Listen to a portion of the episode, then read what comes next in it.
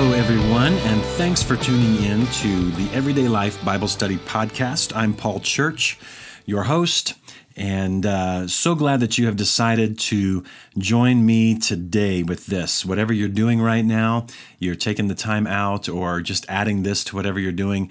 So greatly appreciate you.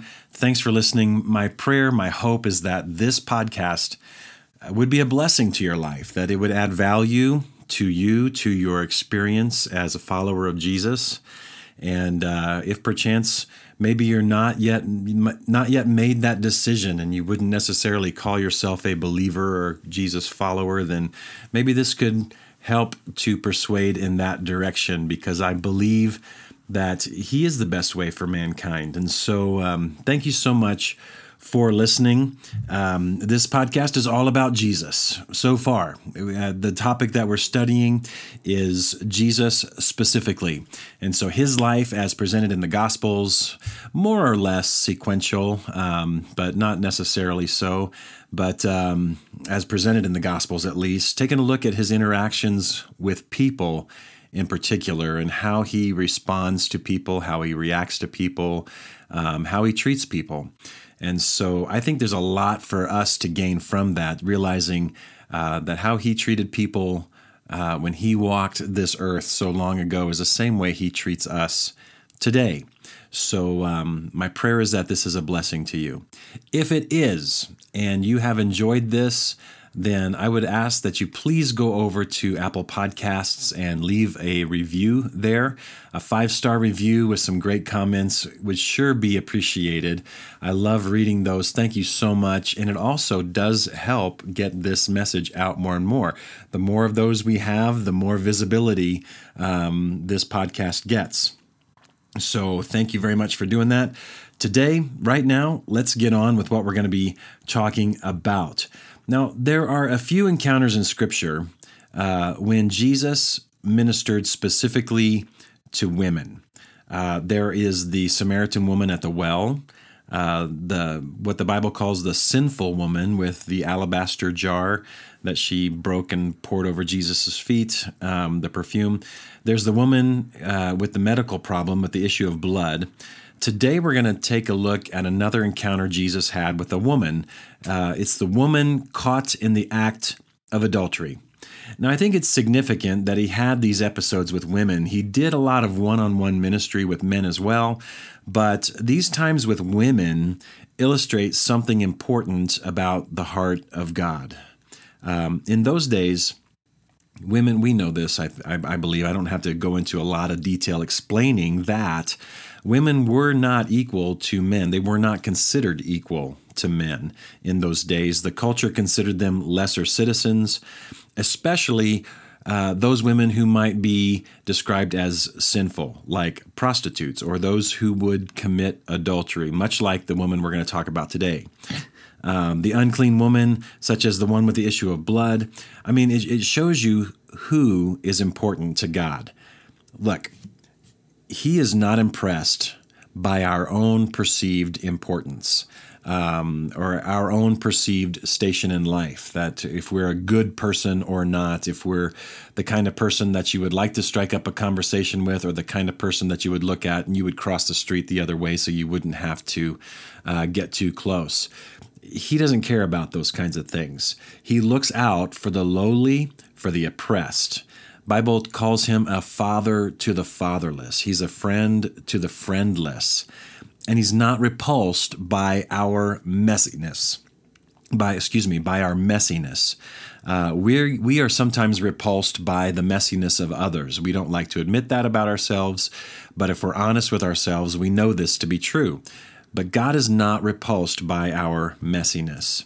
So we're going to read about one of these one of these encounters with women, and as I've already explained, um, this is the woman who was caught in the act of adultery. Now, before I get into this, though, um, if by chance you're there with a Bible in front of you, um, I realize that most probably are not, but if you would go to your Bible and open it up, some of your Bibles, uh, depending on the translation, may have a disclaimer about this section of Scripture. Most scholars agree that this passage was not in John's original manuscript. This whole thing about the woman caught in the act of adultery, most agree that it was not in John's original manuscript, but that it was added later by translators. And so that's like, whoa, red flags. Wait a second. They're adding something to the Word of God that wasn't there originally.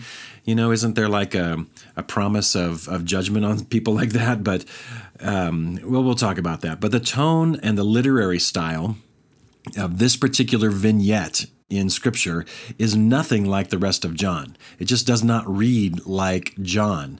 Uh, it seems to be out of sequence. But no one argues about the validity of the encounter.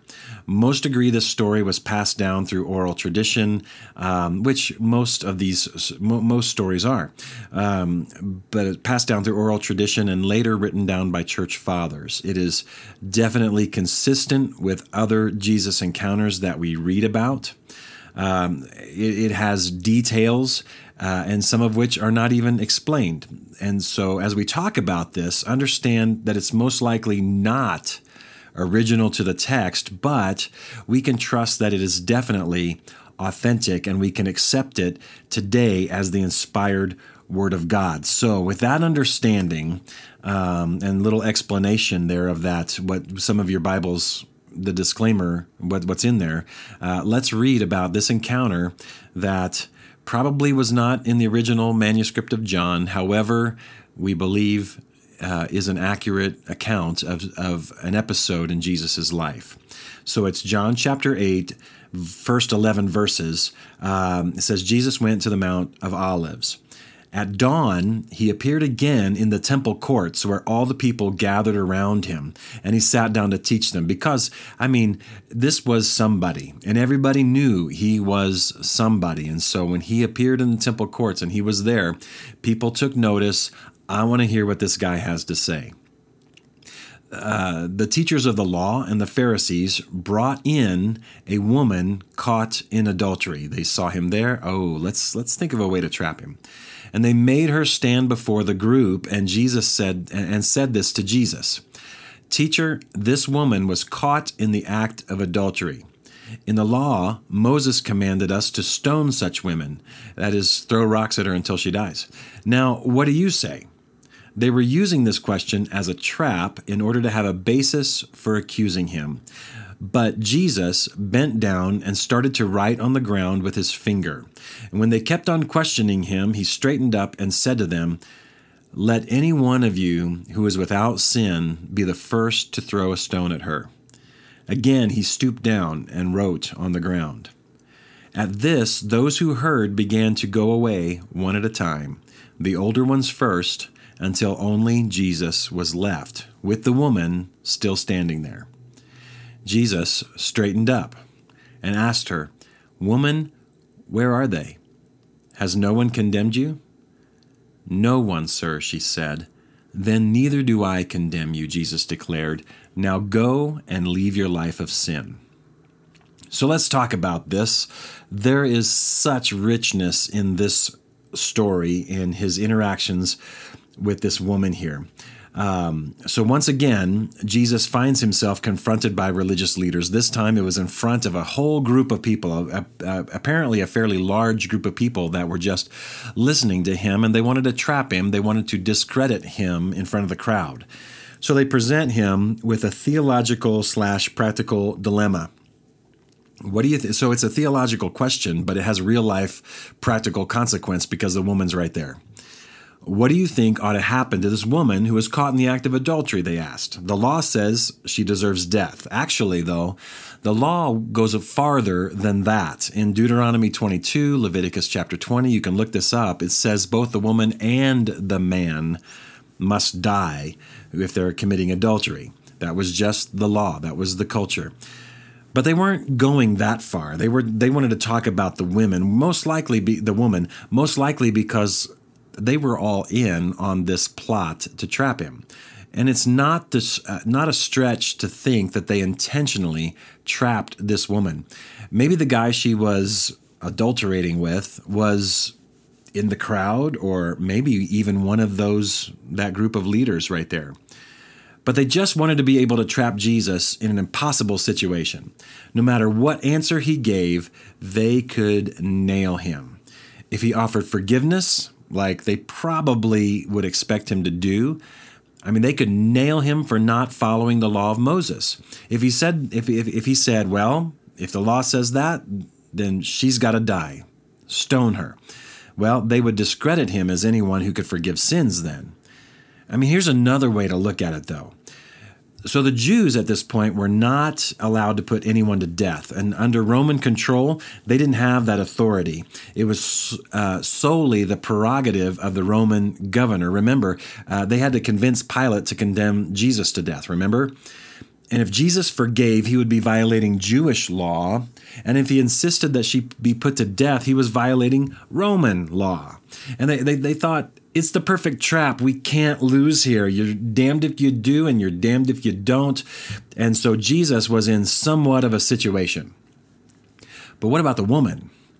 You know, the Pharisees, they didn't care what happened to her.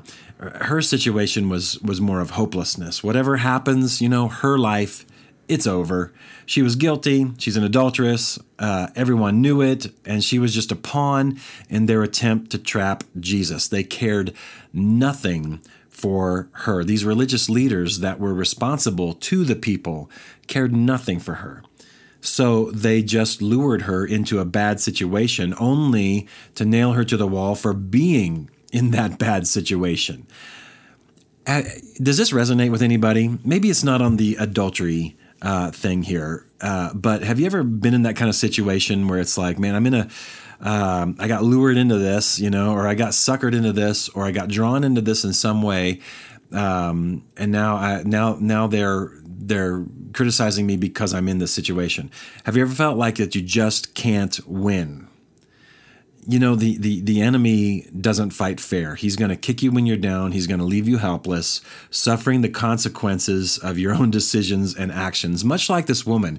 Did she commit adultery? Yes. Did she make the decision to come into it? Yes.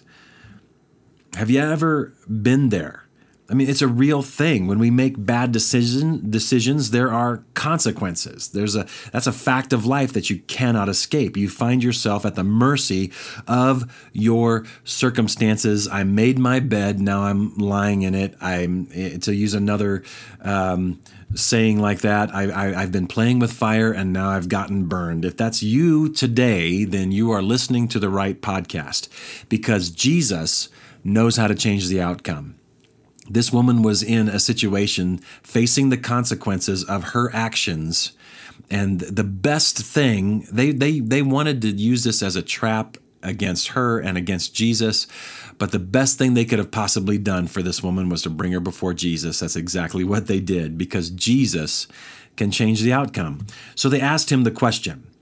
And I'm sure they've already rehearsed what he might have said to the responses uh, and, and, have, and had what his response would have been but he didn't respond as though uh, as they thought they, that he would. He stoops down.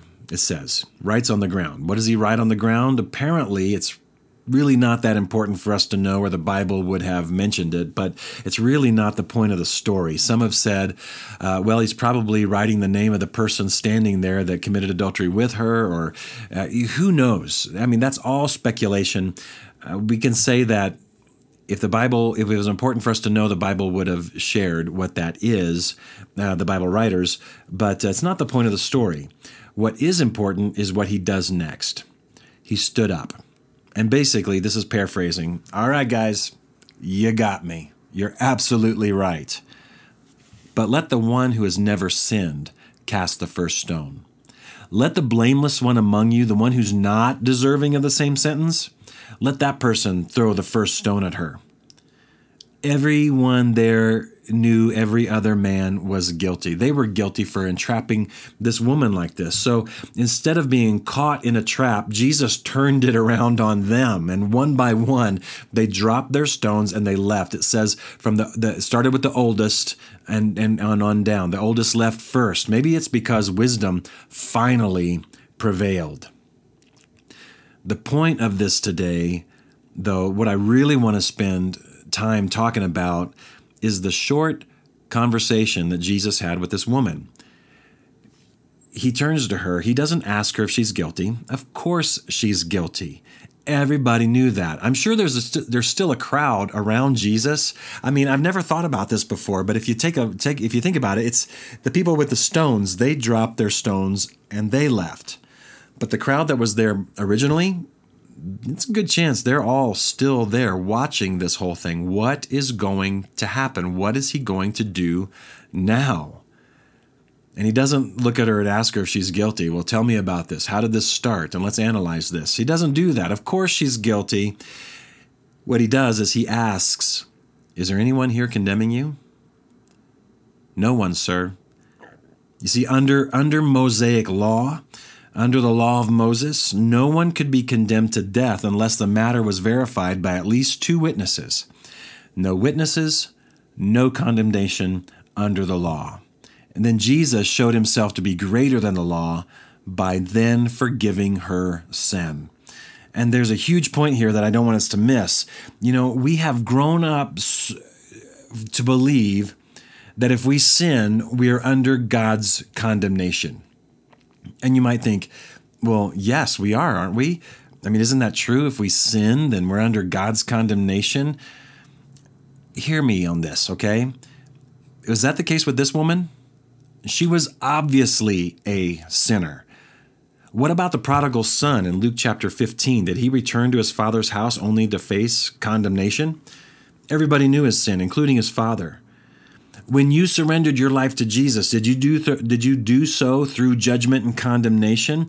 No, it was this liberating experience you felt uh, the love and mercy of God through Jesus. Therefore, there is now no condemnation, the Bible says here. But we've grown up with this thing of, I'm living for God, I'm living for God. If I sin, oh my gosh, I'm under God's condemnation now. He hates me. There's judgment awaiting me. And, and, and we have this image of God that is this impossible standard that we just can't seem to attain to. And so this is what keeps so many Christians beaten down so much because look, God knows us. God knows our hearts. He knows we're human.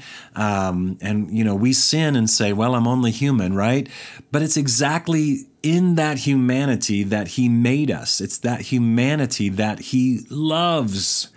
And so, yes, sin can separate, sin separates us from God. No question about that. The only barrier between us and God is our sin. But yet, when we come to Him, He doesn't interrogate us about our sin. He doesn't condemn us because of our sin. When we turn to Him, He accepts us and He loves us. Listen, sin is bad, right? I mean, if there's one thing clear in this passage, it's that we should avoid getting ourselves caught up in sin. And because of sin, we do deserve condemnation. We even expect condemnation. The prodigal son, he rehearsed a speech for his father because he expected condemnation. What must this woman have been thinking when it was just Jesus and her? What must he think of me? I mean, when nobody cared about what she had to say, when everyone would have beaten her down if she tried to say something in her defense, Jesus asked her, Where are your accusers? Has no one condemned you? No one, sir, and then he says, Then neither do I condemn you. He lifted up her head that had been hanging in shame. And some of us here today, we quietly and privately hang our heads in shame because of our sin. And you wonder, what must God think of me? Maybe you've grown up thinking that he's angry with you. Maybe you expect judgment, that there are so many there, there, there are so many people not sitting next to you in church today, not just because of coronavirus, but uh, because they fear the judgment of God and people.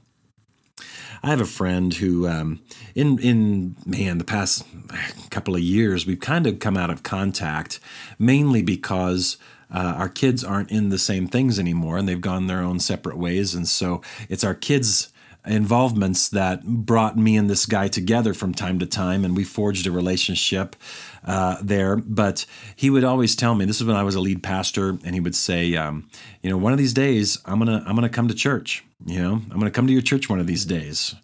And um, he says but i gotta warn you lightning is going to strike.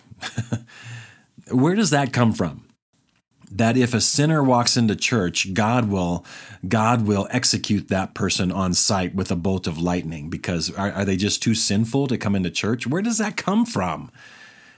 Honestly, sadly, that doesn't come from the Bible. I think he got that idea from us. I'm talking about Christians, you know? Bible says that he's patient with us not wanting any to perish, but all to come to repentance. He's not willing that any should perish in their sins. He's paid much too high a price for that. So let me challenge you on this, all right? I'm going to challenge your thinking and hopefully broaden it just a little bit you know maybe you'll have to wrestle with this maybe you'll disagree maybe you'll you'll uh, you know maybe you'll just get on with your life and, and whatever but i want to try to challenge you with something here how does Jesus treat uh, the prostitute that comes to him? Turns, turns from her life of sin and comes to Jesus. Well, we think, wow, well, just, just like he treated this woman here, uh, he treats her with love and acceptance, right? What about her pimp? What does he deserve? Uh, he or she, it could be actually. What does the pimp who exploited her and abused her, got her addicted to drugs, and put her under his thumb to make and, and used and sold her body to make money for him or her. What about that person involved in human trafficking? Who is who's propagating this? Human trafficking is one of the worst in our culture today. Uh, there's a lot of attention on it, and in our minds, it is, and it's terrible for sure. It is like the worst thing. And it is absolutely terrible. But what about the person orchestrating human trafficking and the pimp? Do they deserve love and acceptance from God if they turn to Him? What about um, those? Uh, what about extremist Islamic terrorists? Uh, I remember ISIS. Uh, it was a thing uh, back a few years ago. Uh, we don't hear much about ISIS now, but ISIS, I mean, they, they were brutal, they were terrible. Um, what about the ISIS criminal who beheaded all those Christians? You know, what if in his search for God, he actually comes to realize the real God and, and, and, and turns to Jesus? What does he deserve? Don't they deserve judgment and condemnation? Well, I don't think they deserve it any more than you or I do. Look, the Apostle Paul was a very violent opponent of Christianity, yet he received mercy and grace from Jesus. We treat some people like they are the enemy when they're not the enemy. Our enemy is the enemy. Satan's the enemy here. Sin is an enemy here. But Jesus says to them, Look, I'm not going to condemn you. Just go and sin no more. And so the question that I have is, why don't we try to be more like Jesus? There is a uh, thing that I posted on Facebook, my Facebook profile, not too long ago, just a few days ago. Um, I don't know what the story with Mark Lowry is. He was a Christian comedian. He also would sing these parody songs, you know. Um, funny guy, funny, funny guy. Saw him once or twice in person. Hilarious.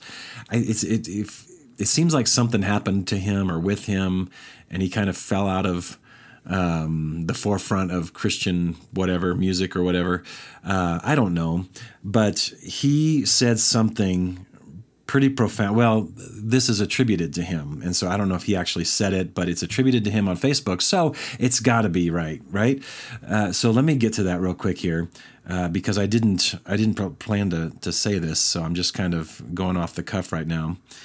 He said this: "Love the sinner, hate the sin." How about love the sinner, hate your own sin. I don't have time to hate your sin. There are too many of you. Hating my sin is a full time job. How about you hate your sin, I'll hate my sin, and let's just love each other? I think that sounds like a much better way to be. Why don't we try to be more like Jesus? Of course, we know Jesus was sinless, right? And we know that we are sinful, right? And just like against this woman, he didn't first build a case against this woman. This is why you're guilty of deserving death. He just accepted her. He didn't have a point to prove or, or, or debate anything. He just showed her grace. And this woman represents us. What do you do when you know you're guilty? You know you've done something wrong and you walk into a room, everybody knows you did it. Wherever you turn, there's somebody pointing a finger of blame at you or giving you that look. And but but when it comes down to it, you're the one condemning yourself the most. And when you turn to Jesus, there's no finger of blame. Some of us really have to come to well, hopefully believe in this because this is what keeps so many of us beaten down so much. And we feel like I just can't live this life and God must be mad at me. But when you turn to Jesus, look, there's no finger of blame pointing at you saying, You did this and you're deserving of judgment, of condemnation. Light, you come to me, I ought to smite you with lightning, you know? This woman, this sinful woman, she, she was this woman caught in the act of adultery. She did it. She was guilty, and there was no question. That wasn't the question. The question was, is anybody condemning you? No, because they all went away. And so Jesus says, so neither do I. According to Mosaic law, he was just one person anyway, so he didn't have the power to condemn her to death under the law. And in and then from his heart, he was not condemning her uh, either. It's not that he doesn't care about the sin, but man, he just loves you and me. And aren't you glad? So let's be a little more like Jesus. Let's be a little more accepting of his patience, of his grace, of his mercy. And instead of hating the sin of others, let's hate our own sin and let's just love each other. Well, that's about it for today. I want to thank you for spending this time with me. I hope this been this has been a blessing to you. Again, if you wouldn't mind hopping over and giving us a review, I'd greatly appreciate that. But um, my constant prayer for you is that the Word of God would become alive in your everyday life. Talk to you next time. God